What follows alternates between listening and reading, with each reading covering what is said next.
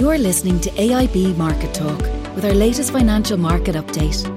Hi from the Customer Treasury Service Unit of AIB, and welcome to our weekly update on Tuesday, June 4th. I'm Gavin O'Carroll. With me is AIB's Chief Economist, Oliver Mangan, who wants us today to focus on the US economy, especially after recent wobbles in equity stock markets and then developments in the yield curve and bond market, specifically in the US. Ollie, we're going to focus exclusively on the US economy today, not on President Trump or his Irish visit. So, firstly, the recent inversion in the yield curve of long term US interest rates. Ollie, please explain in plain English to our customers what this means and why is it important? Okay, well, firstly, um, in terms of the stock markets you mentioned, they had a very rough uh, May. Stock markets were very strong in the first four months of the year, but US stock markets lost about 7% in May. And that is not uncorrelated with what's going on in the bond markets that you mentioned. We've had what's called an inversion of the yield curve, which basically means uh, yield curves are interest rates uh, for different maturities on the same type of debt. So we're looking at the US government bond market and the US uh, Treasury bill market, which is short term bonds or short term instruments that are less than a year. And normally, you know, if you lend money for longer, you get a higher interest rate. So the further you go out in terms of maturity, the higher the rate is. So you have an upward sloping yield curve. What we've seen in the last couple of weeks is long term interest rates have dropped below short term interest rates. And in particular, what's uh, caught markets' attention is the yield on 10 year bonds has dropped below the yield on three month Treasury bills. That is very unusual, and every recession in the last 50 years in the US economy has been preceded by an inversion of the yield curve where those 10 year yields drop below three month interest rates. That really has got markets worried especially in circumstances where we have ongoing global trade tensions. We've had some weak US economic data, we've had a slowdown in the global economy, uh, and as a result, this has you know really unnerved markets in the past couple of weeks in particular. Now, some caution is warranted uh, in using the yield curve. On this occasion, its long-term interest rates have fallen. I mean, the, the yield on ten-year bonds has fallen by under over 100 basis points since last autumn if, if you go back to last autumn, 10 year bonds in the States were yielding 3.25%. That's dropped to 2.15%. That's a drop of over 100 basis points. Actually, the yield on shorter instruments has remained unchanged because the Fed hasn't changed policy in the last six months. So the key determinant of short term rates is what Fed policy is doing. Now, when you look at previous recessions, what normally caused the inversion was that short term rates were rising because the Fed was tightening policy, overdid it, and triggered a recession. So we just need to be careful on this occasion that we it's not exactly the same uh, cause behind that inversion. Um, as in previous cases that was followed by a recession. We just want to be careful in the way we, we draw conclusions from this. But it, it, you know, it is impacting market sentiment. There's no doubt about that. And you can see the weakness in stock markets as well.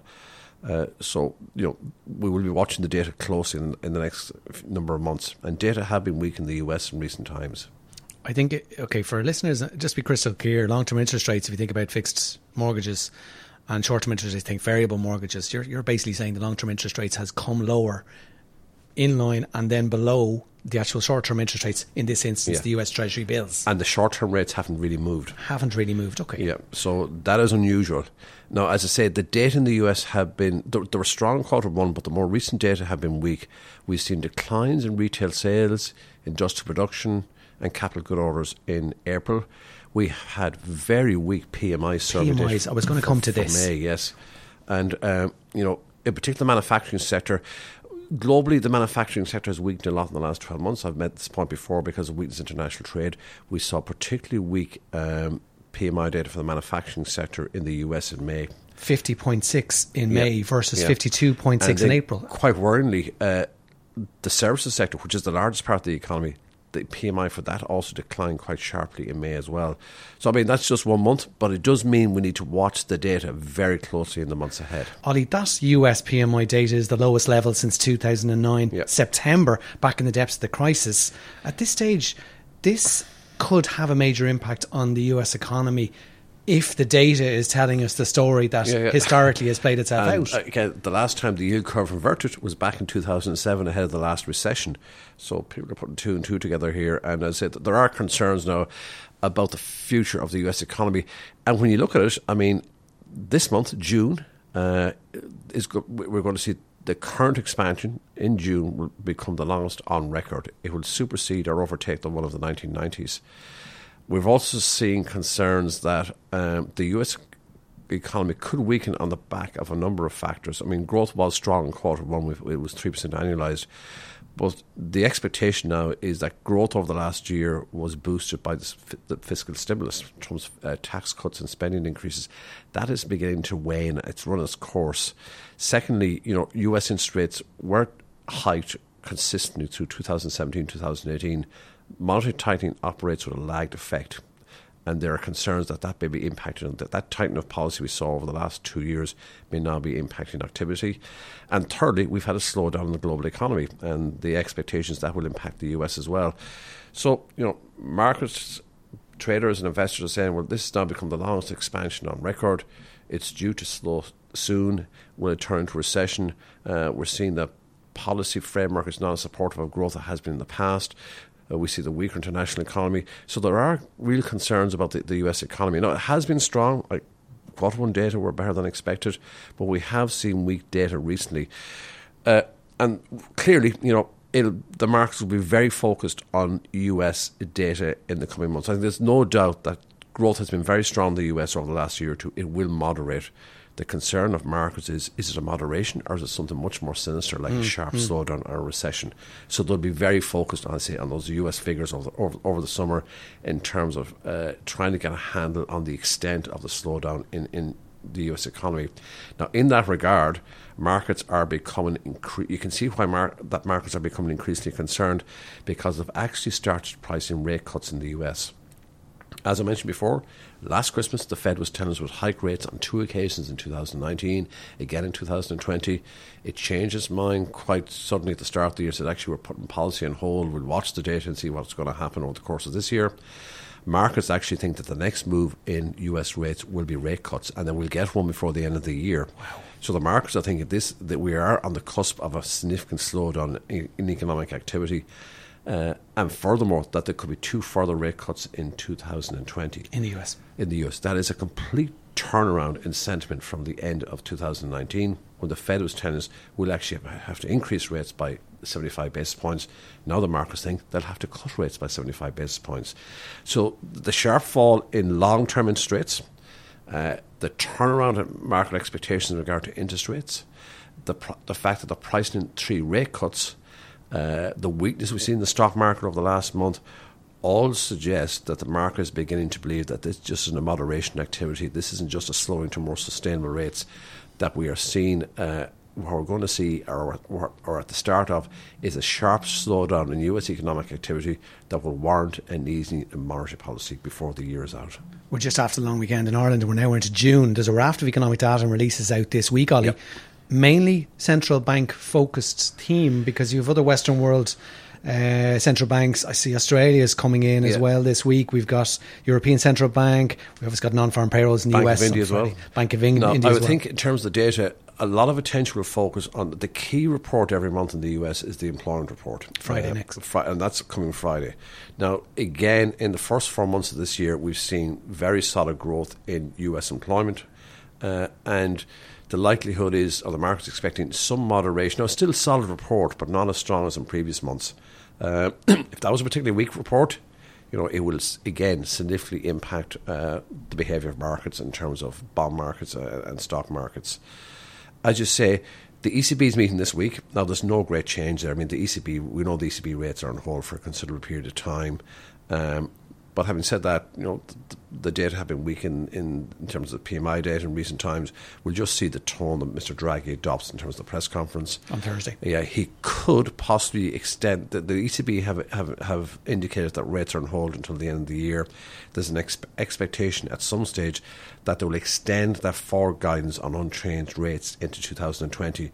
It, they may or may not say that on Thursday. We'll wait and see. But even more interesting, and we don't normally follow these central banks, but both the Bank of India and the Central Bank of Australia are both meeting this week, and both may well cut interest rates. Oh, uh, no, interesting now. Okay. Yeah, you know, Australia is obviously very exposed to international trade, the slowdown in China. Uh, and tied very closely to the US Fed as well. That was proven through the. the it the, is the yes, but it's it's it is a truly global. You know, it's a big commodity producer, very involved in international trade, very much linked in or locked in these days to the fortune of the Asian economies, the slowdown in China.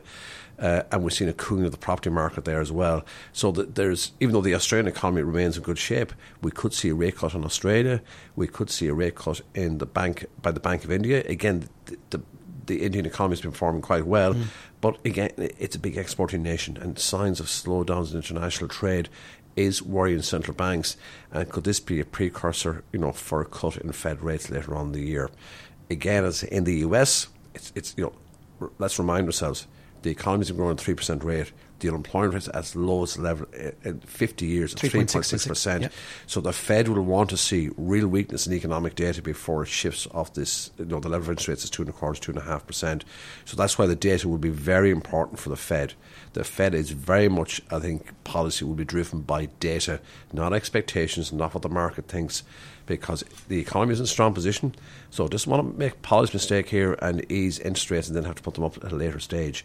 So I think the Fed will act on data. Uh, and that's why the figures on the US economy in the coming months are so important. Okay, Ollie, thank you. As you said, current US expansion will this month become the longest on record, and you've written about that in today's uh, Irish Examiner article. Many thanks, Ollie. We'll have a podcast on Thursday covering the Irish PMIs, and that'll link nicely into where the Irish economy is. Uh, at this point in time. And thank you sincerely to our customers and listeners for subscribing to our weekly updates. If this is your first time listening to our podcast, please do press the subscribe button to AIB's Market Talk on iTunes or the podcast apps for iOS or Android. We look forward to bringing you the stories on the Irish economy Thursday.